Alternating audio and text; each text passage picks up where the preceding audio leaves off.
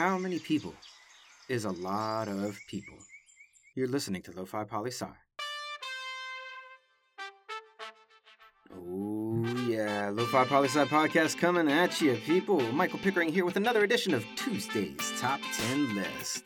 That's right, every Tuesday we look at global indicators and surveys to see which countries hold the top ten rankings in particular categories. We look at things like G D P, Gini, largest country, smallest country, happiest country, and more. And no worries, Lo-Fi listeners. We go into what each category means before we jump into the list. And today, we're doing a bit of a throwback, a recall to an old list that's just worth revisiting. We're doing the top ten most populated countries in the world. That's right. Do you think your country has a lot of people in it? Well, just wait until you get a look at this list. Let's jump right into it. Coming in at number ten, Mexico, with one hundred thirty million people.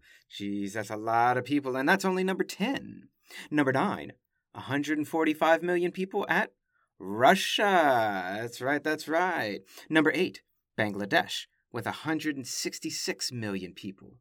Number seven, Nigeria, two hundred eleven million people.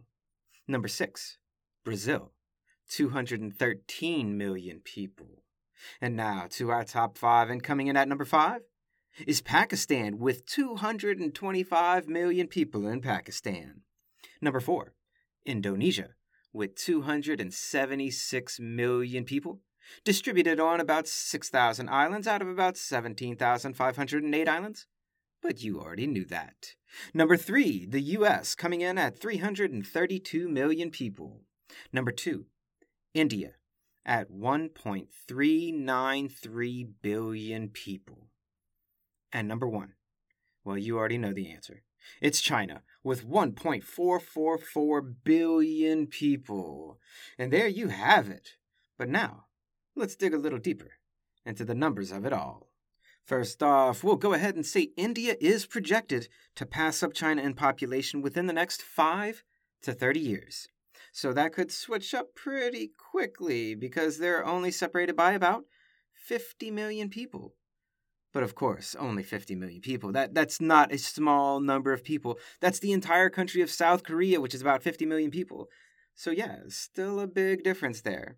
But another fun fact with math, because yes, you know we love us some math, nerd house over here.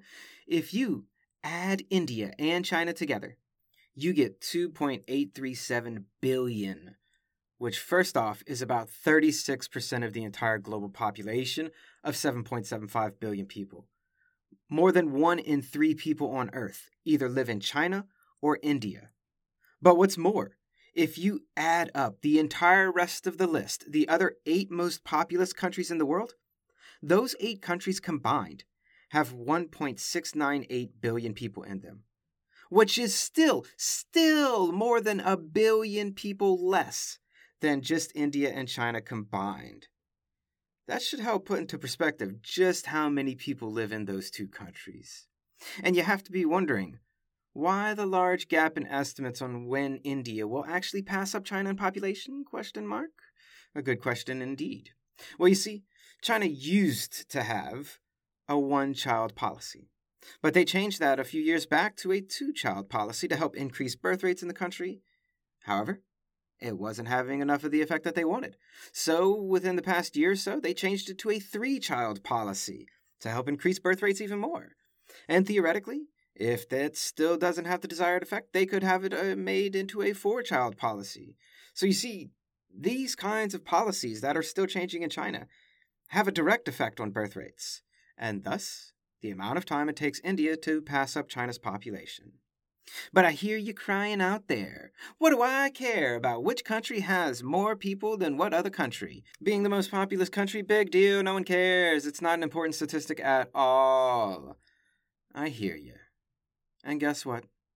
You're wrong. And let me tell you why. You see, a country's population is also a measure of its potential power, its potential labor force, its potential innovators and entrepreneurs, its potential economic might. You see, China didn't always have the second largest economy in the world when using gross domestic product, aka G D P, though now it does. And its economy is only second to the United States, and they are getting closer and closer to having the largest economy in the world. And you see, how did they do that? Well, it's the past twenty years, really, is when we've seen it take off. A lot of China's economic success has been tied to poverty reduction in the country. And if you're able to rise people out of poverty, like hundreds of millions of people out of poverty, and get them to start making money and spending money and opening businesses and making more money and spending more money and creating more jobs and opening more businesses, and you see where this is going? Having a population of one point four four billion people, poverty reduction, and increased foreign direct investment, as well as domestic base investment and mass industrialization, and voila. China, once quite a poor country with the largest population on Earth, is now the second largest economy with the largest population on Earth. And India, well, India has the exact same potential. And India is, in fact, a top ten G D P country as well, just like China, coming up and up and up. Now, I know what a lot of you out there are saying. Yes, G D P is not a great measure of economic performance, or at least not by itself, and I agree completely. Because when you look at G D P per capita, meaning dividing all the money a country makes by the population of the country, well, India and China, well, they're no longer top ten countries.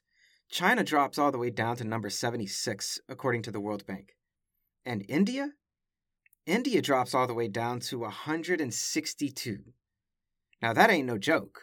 I mean, really, neither of these drops are. What just these two numbers tell us is that there's still a long way to go as far as economic development and raising the standard of living for the majority of the population in both countries. And that's exactly why. Eventually, without a doubt, China and India will both one day pass up the United States as having the largest economies in the world. It's simple math. They both have a long way to go to raise people out of poverty. But look how far they've already gotten. And just imagine, once they get the vast majority of their countries out of poverty and to a middle-class income status, they are going to have an economic boom and be economic giants like the world has never seen. Because they have massive populations, which represents massive economic potential. And you all know that saying, power to the people. Well, it also goes, the people are the power. And that is most certainly true. A time will come when China and India, representing one-third of the entire global population, will be the largest economies in the world. It's not a matter of if, it's a matter of when. But how significant is that? Well, that's a conversation for another day. And that, my friends, is this Tuesday's Top ten List. And are you interested in writing into the show? Follow us on YouTube, Instagram, myself on LinkedIn, email us, let your voice be heard. Always remember that Lo-Fi Poli-Sci is more than just me. It's the we that we be. Peace and well-being to all my human beings out there. Much love and always the best. Pickering, signing off.